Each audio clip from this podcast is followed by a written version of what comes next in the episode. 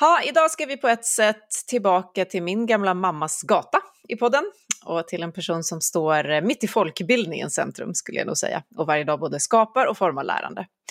Och då när jag skulle preppa för det här avsnittet så kom jag att tänka på när jag läste journalistik för 1000 år sedan på universitetet. Då fick vi i början alla intervjua varann om vad som hade tagit oss dit. Och nästan alla utan undantag svarade 2 saker. 1. För att jag är så nyfiken. 2. För att jag vill förändra eller förbättra världen. Och jag har verkligen haft anledning att fundera på, särskilt det där första när det gäller journalistik många gånger. För vad är genuin nyfikenhet? Är vi verkligen nyfikna när vi vill berätta för folk hur världen ser ut? Livslångt. En podd om lärande.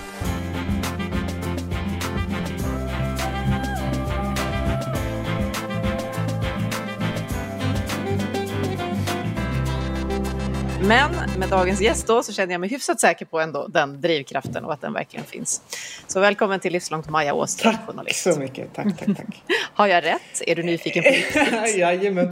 Ja men alltså det där var roligt för det minns jag också att vi pratade om på journalistutbildningen på Kalix folkhögskola som jag gick på.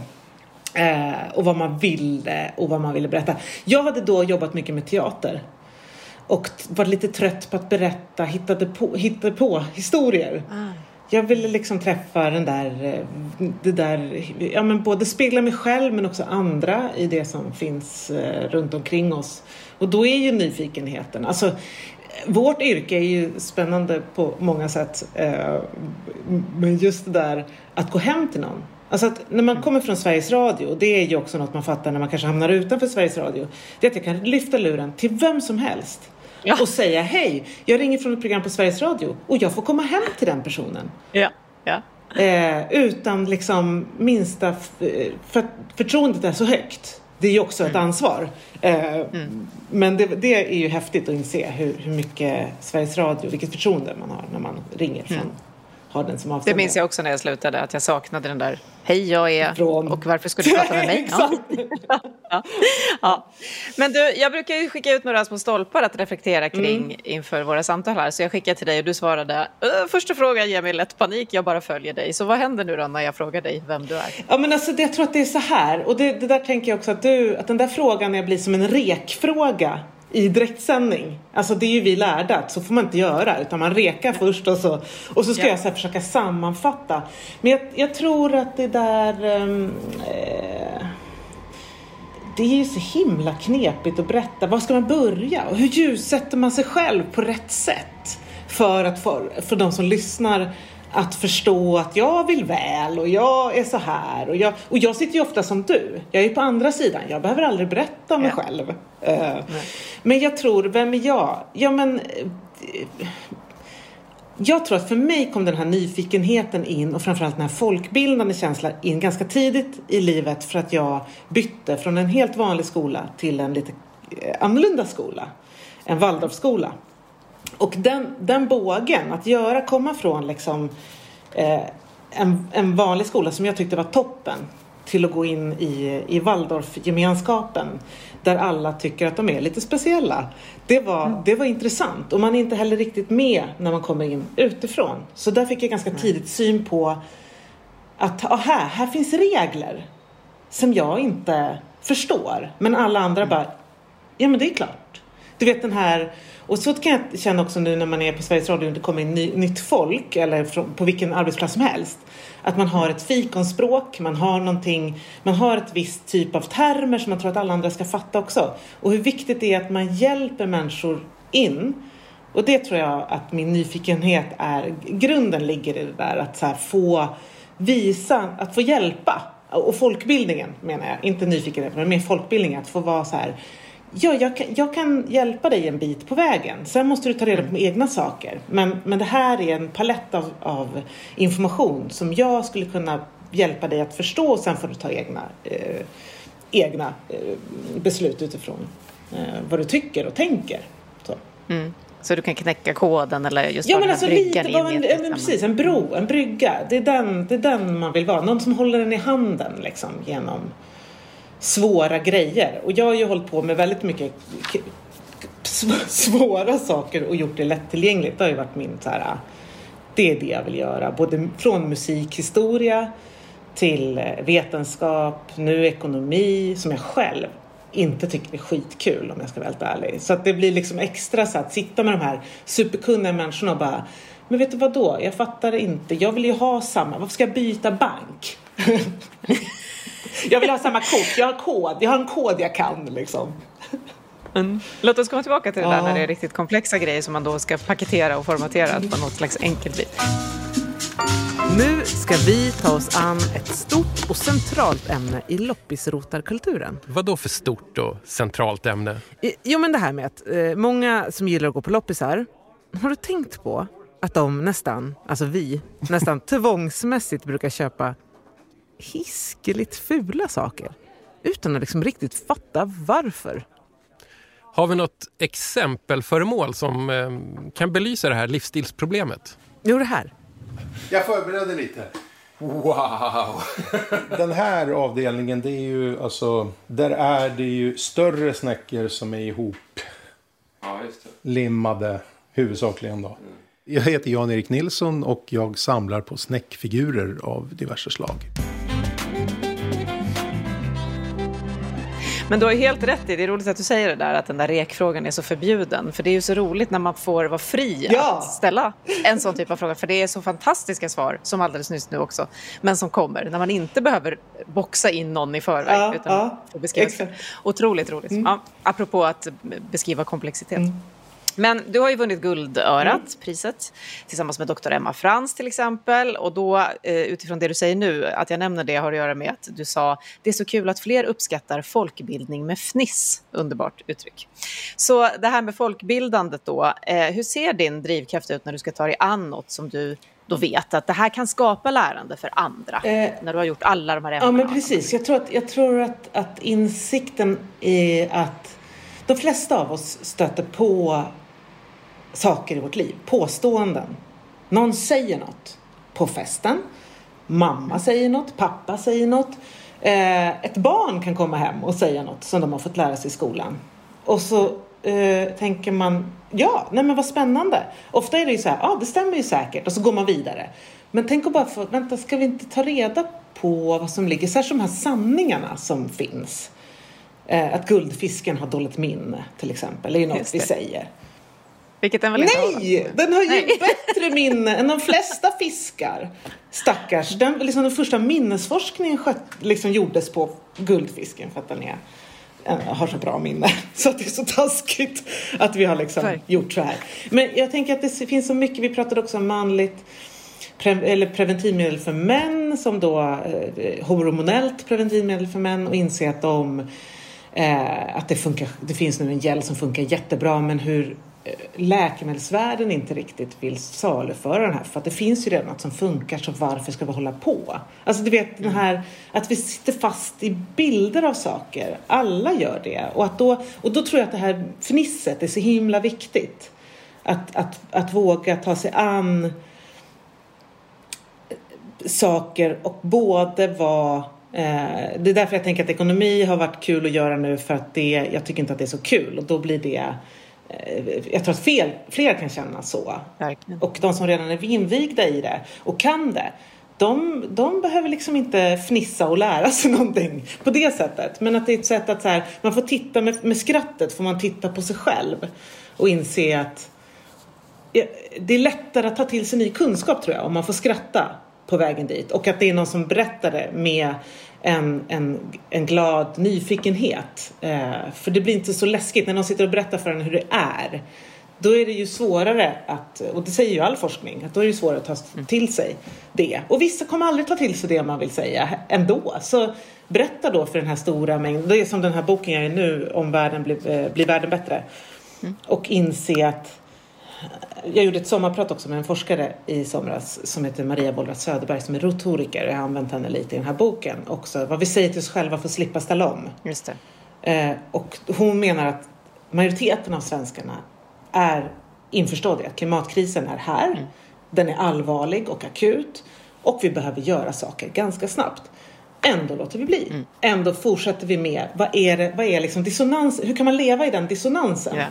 Och då att prata om vad vi säger till oss själva, vilka argument vi håller på med. blir ett sånt bra sätt. För då får man får berätta om sig själv. För alla har de här argumenten. Och samtidigt som man får fnissa åt sig själv och höra någon annan. Man får spegla sig. Jag tror att fnisset är spegeln. Mm. Förstår du hur jag menar? Absolut, och jag står också och tänker just på psykologisk trygghet som jätteofta kommer upp här. Som en förutsättning för lärande, precis som du säger. Ja. Och att det blir avkomplicerat då med det här fnisset. För att det blir också om någon vågar visa, om man som programledare vågar visa på sin egen skörhet eller att man, gud är det så är det lättare att också våga. Men om man är, som jag kan uppleva ibland både på tv och radio, att de som sitter som programledare är så tvärsäkra så att man känner sig först, de är så bra, de kan allt, jag klarar ingenting. Så kan det vara ett motstånd till lärande. Det var ju det med den här nyfikenheten som jag tänkte på mycket sedan jag lämnade den här världen. Men du, det var fnisset. Så om du definierar folkbildning då, den andra delen av uttrycket, vad säger du då? Vad folkbildning är, menar du? Ja. Alltså det är ju det där som ni håller på med, tänker jag. Det livslånga lärandet. Att man faktiskt aldrig blir fullärd. Det är ju, och att få vara med och jobba med den här typen av saker som kan ge aha-känslor för någon annan. Och en själv också, ska jag nota bene. Var härlig med att det är så häftigt att liksom att folkbilda också som jag. Jag sitter ju inte och grottar ner mig i ett ämne. Utan att få göra det, att få ringa till i skydd av sin yrkesidentitet, ringa till vem som helst, supercoola professorer eller de som inte har kommit till docenter eller vad de nu är, att få liksom ställa de här frågorna och bara inte riktigt fatta och ställa igen och att i det få liksom folkbilda och ta världen mot någonting nytt, ny kunskap. Det är inte alltid så att man älskar nya kunskaper, men man kan ju alltid känna, ja. Det här är Fråga musikprofessorn i P2. Varför skulle amerikanska och asiatiska orkester få spela Bruckner och John Leifs mycket starkare än de europeiska gamla orkesterna? John Leifs? Du menar den här isländska kompositören. Jag tänker direkt på ett värmländskt dansband. Nej, eller? John Leifs med S, alltså inte med Z då. Och där du är inne då på frågandet, det har vi nuddat vid ett par gånger i podden tror jag, att frågandet som förhållningssätt till världen och som metodik också för lärande. Hur skulle du beskriva liksom att du har tillskansat i den kompetensen? Jag tänker att du säger att de är coola, de här professorerna och docenterna och sådär. Men du sitter ju på en annan expertis och en annan skill. Hur mycket medvetet liksom använder du den och förstår att den är en expertis? Ja, alltså hela tiden. Jag gick på en teaterskola innan jag bestämde mig för journalistik i New York. Och då var metodiken att det är Meissner teknik heter det. Och då Meissner teknik, Samford Meissner, han byggde sin teaterteknik på att du har massa idéer om saker och ting. Och så kommer du till en dörr. Och där släpper alla idéer. Och så går du in och så lyssnar du på den som är på scenen mitt emot dig. Och så ska du reagera på det den säger. Blir du arg? Blir du arg? Blir du glad? Blir du glad? Och det är alltså att försöka så här, man har ju alltid förutfattade meningar, men att försöka bara stanna, alltså släppa idéerna om världen och så reagera på det någon säger.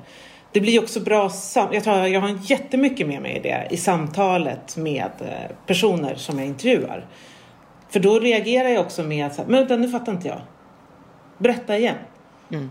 Eller så skrattar jag när det är kul. Och ibland kan jag märka att alltså, de människorna som finns i akademin är ju ofta väldigt kul. Och det är ju inte den bilden som man har traditionellt.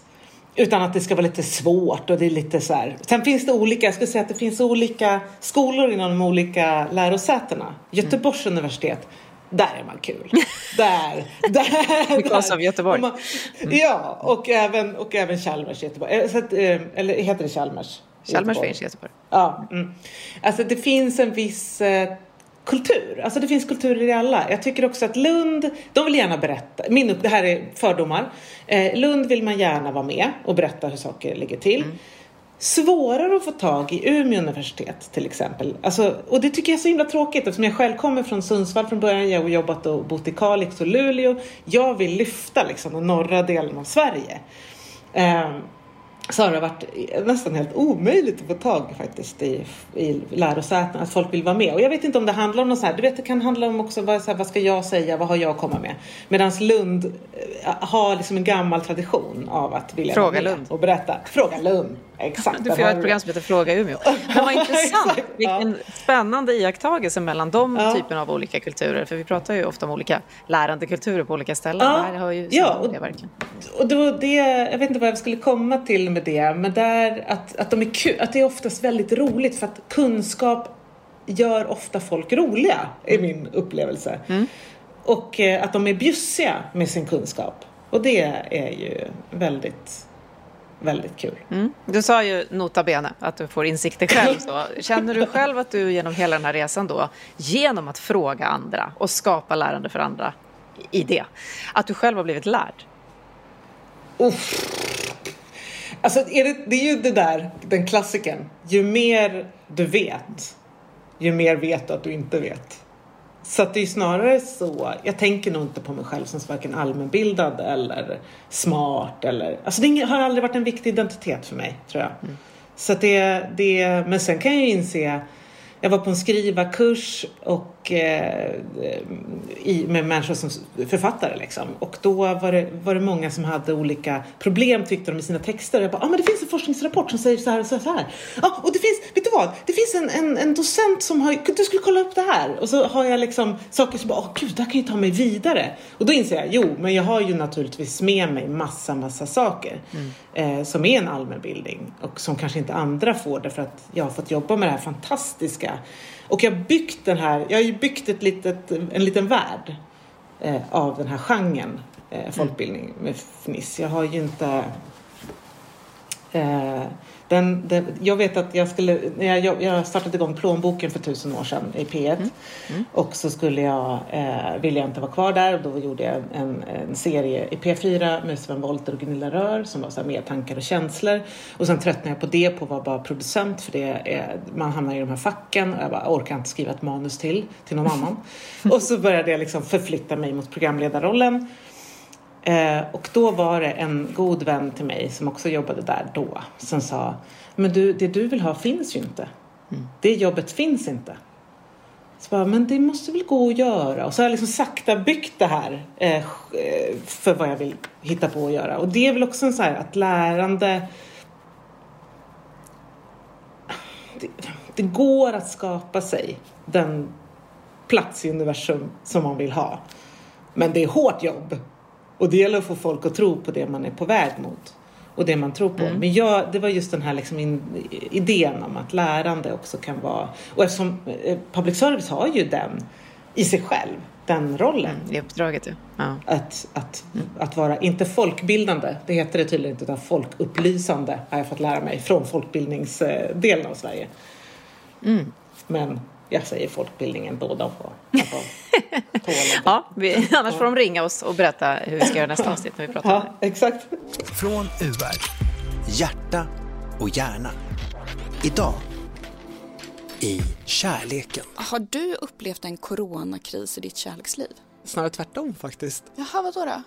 Det är bara att jag tycker vi har jättemysigt. Familjelivet har aldrig varit bättre faktiskt. För att ni har mer tid tillsammans, eller? Mm. Och det låter jättesuperpräktigt.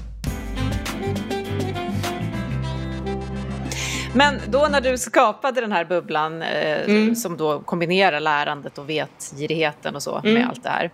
Kan vi inte prata lite om hur man gör det? Alltså hur omsätter man verkligen så att det blir till lärkraft? Vi pratade lite om fnisset, men det kanske finns något mer. För det är ju verkligen en expertis. Och du delar ju den med till exempel bra lärare, tänker jag. Ja, alltså gud, som man har haft bra lärare i livet. Men det är väl vart att man är så här, det är väl alltså att vara autentisk. I sin nyfikenhet. Alltså visst, alla kan säga att de är nyfikna. Men man märker ganska snabbt när någon inte är nyfiken på riktigt. Yes. Och det tycker jag man hör i den här världen av att att folk säger att de är nyfikna och sen så är de mest intresserade av att höra sin egen röst.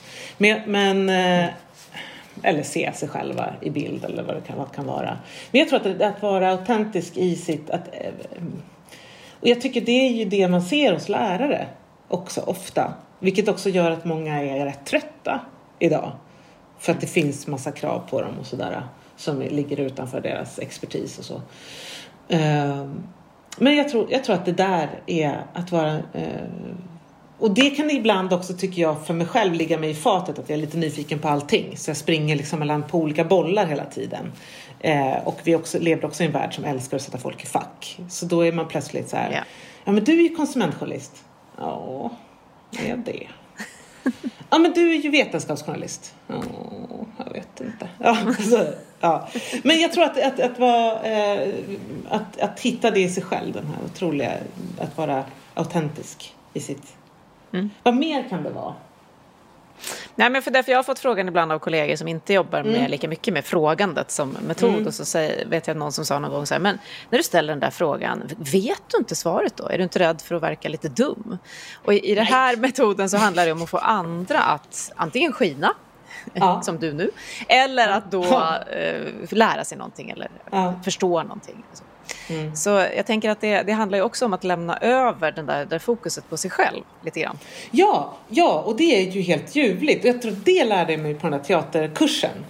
För när du fokuserar helt på en annan människa och ställer frågor och låter den... Alltså folk skiner ju då och får liksom komma fram och berätta. Och man är nyfiken, man nickar, man gör liksom. Så att jag tror att det där är också att vara närvarande. Det är också jätteviktigt för lärandet att ha närvarande lärare. Att vara där i rummet, se, plocka upp. Kanske också så här, men nu har du suttit med fötterna på bordet lite länge. Liksom. Alltså att också vara på dem om sådana saker man ser. Så att de känner sig sedda. Det är väl en... Jag hade en kollega som blev stressad över det där. Och helst ville sitta och scrolla i sin telefon när vi gjorde intervjuer. Jag blev ju superstressad. För att när man är... Att vara programledare, ibland tror programledare att det är de som ska skina. Mm. Men det är gästen som ska skina. Mm. Och särskilt, jag har jobbat med så himla många som inte kommer ifrån programledaryrket. Utan som ska läras upp. Och just nu tycker jag att tv- och radiobranschen har en galen idé om att alla kan vara programledare. Det är ju lika mycket ett konstverk eller ett hantverk som att vara lärare. Mm. Och det var ju helt hopplöst att ha en medprogramledare som sitter och scrollar på sin telefon när man har folk i rummet. Det kan man tala om inte. Då får du inte människor att skina. Då får du folk att bli väldigt nervösa och börja skruva på sig. För man känner sig tråkig. Man känner inte att man har någonting att ge. Och för man lägger inte det på det här rövhålet som sitter och scrollar. Utan man lägger det på sig själv. Och till och med jag började liksom... jag är också tråkig, jag kan inte heller. Så till slut, men då släppte jag och så bara fokade jag på gästen. Så att de kom ju alltid därifrån. Först kom de och sa, det ska bli så spännande att träffa er båda. Men alltid när de gick därifrån var det bara mig de hörde av sig till. Och sa, vad trevligt det var. Vad intressant, jag kände mig så... Bla, bla, bla. Så. Nästan orimligt hur mycket jag känner igen av det. Det är ju sorgligt att det är så här. Mm. Och jag tror att det blir värre i den tid med så mycket, alltså vi har så mycket yttre, så vi tycker att det är okej att ta upp telefonen och börja, och man tappar fokus. Jag såg nu bara att det plingade, jag spelade in det här samtalet på telefonen för att ge till producent Sandra. Och då bara, du vet, löst till på telefonen. Hur man så här, då tappar jag, även fast jag vet att jag har på fokus, jag har liksom, Så att om du sitter så här, då är du ju helt borta från samtalet. Mm. Det tänker jag också, att varenda sekund räknas i samtalet. Och frågandet kan man ju, och det där är, då har man ju bra, om man då som lärare lyssnar på det och tycker att det är spännande med frågor. Så, hur menar du nu? Är ju en sån bra fråga. Då upprepar sig folk om man tappar fokus. Verkligen. Ja, den har jag också använt många gånger. Vi har ju samlats här. Vi ska ju sitta i Lundellbunken ett bra tag tillsammans nu. Dag 1. Vi ska lyssna igenom hela den här Bauta-boxen. Det är alltså Ulf Lundells försök att sammanfatta en 40-årig musikkarriär. Och en ganska... Alltså han har ju varit produktiv. Han har levererat. Han har gjort en hel del. Det är alltså 68 CD-skivor som samlar varenda musikalisk liten fjärt som Uffe har spelat in på 40 år. Det är väldigt, väldigt mycket musik. Det är över 800 låtar. Det här ska vi liksom ta oss igenom. Det här är liksom sista chansen att backa ur det här projektet. Är ni med på att göra det här?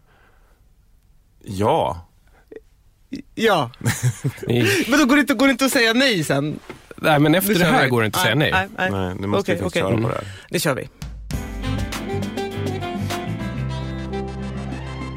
Men du, i det då, vi var ju inne och nuddade vid det, men när du då ska förklara någonting riktigt komplext, eller du vill med hjälp av den här gästen som skiner, vill du hjälpa någon annan att förstå någonting. Hur gör du då det för att det inte ska bli, för folk är ju också ganska rädda för förenkling ibland, hur gör du för att det inte ska bli rätt eller sant? Precis, det har du rätt i. Jag upplever inte att det är, jag har nog aldrig upplevt att det är ett problem riktigt med dem jag har intervjuat. Kanske för att man sitter ganska länge och pratar innan. Och så berättar man att så här, det här tänker jag att jag kommer bryta ut. Det här, nu fattar jag vad du menar när du sa så här. Eller så får man säga, nu måste du... Men vet du, jag tycker ganska många är bra på att faktiskt, om man träffar någon som sitter och tittar på en, är med en, så är man rätt bra på att försöka få fram det. Sen är det ju en del som säger nej. Och det är kanske de som inte klarar av att förenkla. Eller vill förenkla. Och det har jag fått några gånger också. Jag tror inte riktigt att det där är ett forum för mig. Och sådär. Som tackar nej till medverkan. Och det är väl toppen för alla då. Att man inte är med. Men min upplevelse är att folk är rätt bra på att hitta en nivå som funkar. Och då har jag jobbat med P2, P1, P4 och P3. Så det är inte så att jag har... bara suttit i en viss kanal, utan P2 har en väldigt speciell publik som kräver en viss typ av förklarings, för kunskapsnivån finns på en viss plats, och samma sak med P1 och P4. Så att det handlar ju om, och där jag tycker inte att jag förändrar mig mellan de olika, men det handlar om att vara i nuet på något sätt med den man träffar och pratar med, där man är. Ja, och det går ju också att översätta till väldigt många andra verkligheter, tänker jag. Du träffar olika människor i olika sammanhang som är olika på olika sätt. Så. Exakt! Och vad gör du då? Alltså, om du är lite smidig så läser du ju av situationen. Men det kanske också ger något då när man själv, som jag har gjort den här resan från Sundsvalls grundskola, där typ alla har ungefär samma möjligheter och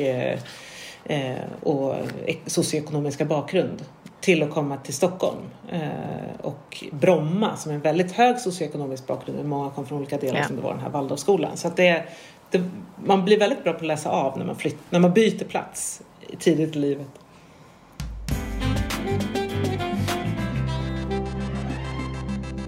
Och hur tänker du sa, vilket jag också kan känna igen också från min programledartid, ekonomi är inte mitt favoritområde kanske, och ändå vill du ta dig an det. Vad använder du då? Vi pratade om nyfikenhet, men vad använder du för att liksom trigga nyfikenhet på något som du egentligen... Nej, men det är inget svårt, för att de här människorna är så bra, de som jag träffar är så, och de är så bjussiga. Det gäller ju också att hitta de där som vill berätta. Och folkbildare, jag tycker att när de som vi har haft med, så blir det alltid, man känner ju, det blir en speciell stämning faktiskt, när man bara, det här är bra, det här kommer nog fram, det här kommer liksom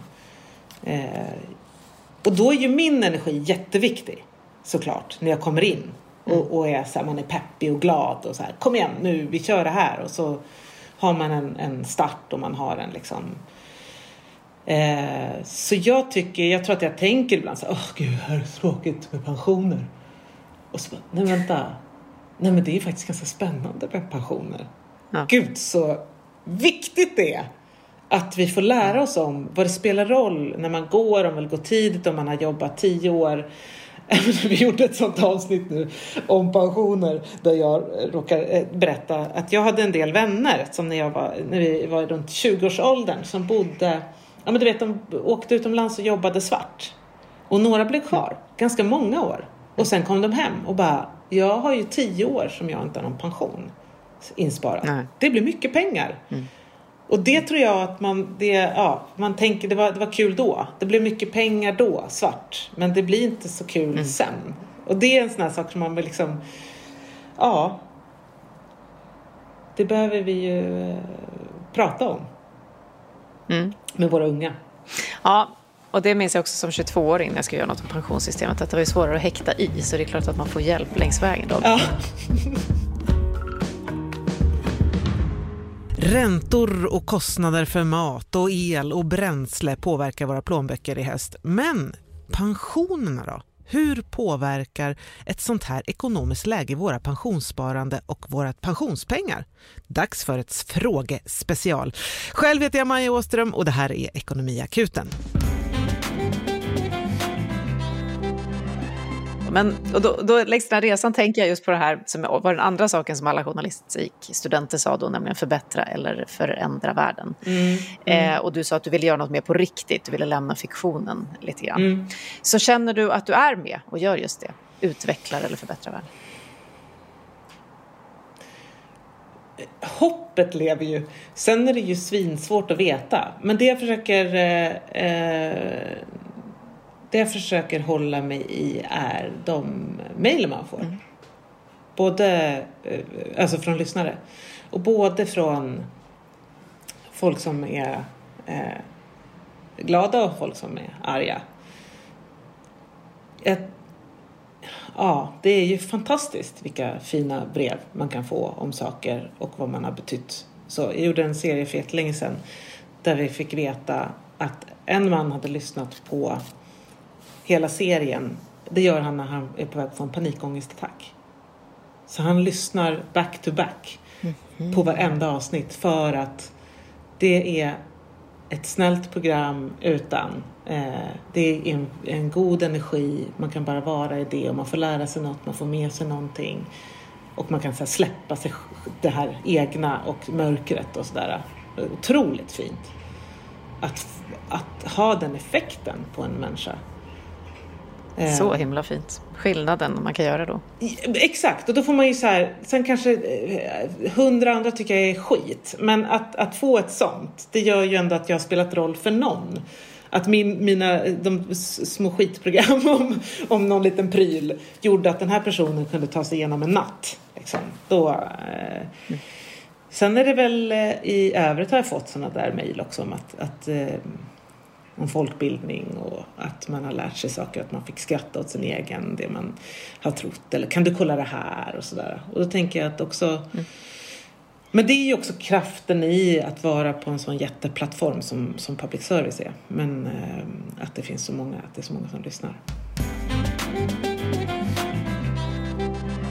Och då gör vi då en liten radioövergång till det du var inne på, nämligen ditt uppdrag just nu apropå en bättre värld då. Knyter ju fint ihop det vi har pratat om i allmänhet, men du skriver om och uppdaterar en viktig bok från FNs utvecklingsprogram UNDP som heter Blir världen bättre? Innan vi svarar på den frågan, vad innebär själva uppdraget? Ja, men det är ju i samarbete eller på uppdrag av UNDP de har ju släppt den här boken sedan 2005 i omgångar och behövt revidera den då naturligtvis gång på gång. Och i somras fick jag veta att de behöver göra ett ganska stort grepp på det som har funnits hittills. Och jag gick in och läste den där, jag jobbade på UR under en period och då har jag stött på den här boken. Och jag vet att jag tyckte att den var ganska mycket så att man sitter på läktaren. Vi i den här delen av världen sitter på läktaren för utvecklingen sker någon annanstans. Så mitt förslag var att jag skulle få skriva mer, både ta med naturligtvis den viktiga utveckling som sker i länder söder om Sahara till exempel, eller i Asien, men också här. Alltså vad behöver vi, för det här vänder sig då till gymnasieungdomar. Och om vi ska förstå vår del i världen så måste vi också förstå vad vi gör här, hur det påverkar någon annanstans. och så vidare. Så det är ju ett, tycker jag, ett otroligt roligt uppdrag att få. Just gymnasieungdomar också tycker jag är en så här favoritgrupp. För det gjorde en serie för länge sedan också om just, skulle prata om hur beter man sig mot en livskunskapsserie. Det var också för UR med Musse Hasselvall. Och vi träffade 4 gymnasieungdomar i Kalmar. Fan vad smarta de är. Alltså på ett sätt som jag inte var. Jag har mina kompisar när vi var i gymnasiet. Alltså det är 3 nivåer upp. Mm. Och det tycker jag stöter på ofta när jag stöter på folk som går i gymnasiet. Att det finns en kunskap. Och många mår ganska dåligt också. För jag tror att kunskapen, med den kommer ett visst så här insikt om världsläget. Eller om sin egen del i någonting. Och man kanske har föräldrar som inte bryr sig. Eller man kommer hem och säger något och de bara, nej men vi ska ändå flyga till Maldiverna. Vi kan inte göra något och så vidare. Så det finns en otrolig dissonans idag. Och jag menar, den psykiska ohälsan är ju inte så här att folk mår bättre än på 90-talet när jag var ung liksom. Nej, verkligen inte. Så att jag tycker att det är därför jag vill liksom... Jag tycker det är viktigt att berätta om vår del i det, men också så här säga att det här är vuxenvärldens ansvar. Mm. Det är... så att det är... Ja. Både och, men väldigt kul också för att det är ju så med världsutveckling att det har hänt mycket och världen har blivit så sjukt mycket bättre, och det har ju inte vi i vårt dagliga liv med oss. Vi tror ju bara att det blir sämre och att det är mer krig och mer skjutningar, och det är vidrigt just nu. Ja. Vi lever ju i en helt galen värld, både geopolitiskt men också här i Sverige, vad som pågår med skjutningar och sprängningar och... Men också insikten om att vi är nu, jag pratade med Brå och då, nu var det här ju i september, så det var innan nu har det ju skett så många fler skjutningar och så, och många fler har ju dött. Men i förhållande till hur många vi är, så sker det inte mer skjutningar nu än på 90-talet, och vi har ju vänt det här förut. Vi kan vända det här. Mm. Och det kan gå ner, och det tycker jag är så himla hoppfullt, att visa på att det faktiskt finns det går. Om vi vill. Men sen är det ju också så knepigt för varje... Alltså det är svårt att jämföra också. För bakom varje siffra är en tragedi. Och ett liv som har försvunnit. Mm. Så att det är... Ja, man får... Det är mycket både och. Men det vet ju vi inom public service som har varit där och tassat. Att man får väga hela tiden. Balansera och nyansera det. Ja. Mm. Men då är alltså svaret på den lilla frågan, blir världen bättre, är alltså på ett makroperspektiv, ur ett makroperspektiv, ja. Ja, fram till för 2 år sedan. Eller fram till pandemin. Nu om man kollar på de globala målen så... jag ska kolla, jag har siffrorna här. 12% av de 169 delmålen är på rätt väg. 50% visar sig på svag eller otillräcklig utveckling, och 30% av delmålen har stagnerat eller backar. Men om man kollar 200 av åren, ja naturligtvis har vi fått det bättre de senaste, om man kollar på det perspektivet. Men just nu backar vi ganska mycket. Just nu blir det sämre. Och det handlar ju om polarisering och protektionism i följden av pandemin. Gjorde att många länder blev alldeles superhöll i plånboken på alla sätt och vis. Mm. Och efter det kom det här kriget i Ukraina. Ryska invasionskriget. Och det gör ju... Och jag tror inte jag förstod innan jag började läsa på. Och jag jobbar ju också med ekonomi då. Och därför ser man ju också hur mycket Ukraina betyder som exportland för så många länder. Mm.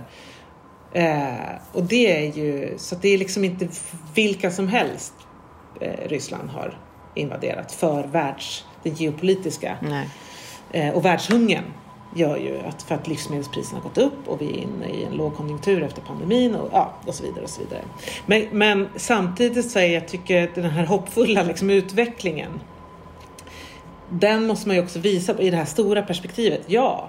Det har blivit så sjukt mycket bättre. Vi har det ju så mycket bättre, vår generation, än bara den förra. Så jag tror också att det jag i det här med de globala målen och hur det går med klimat.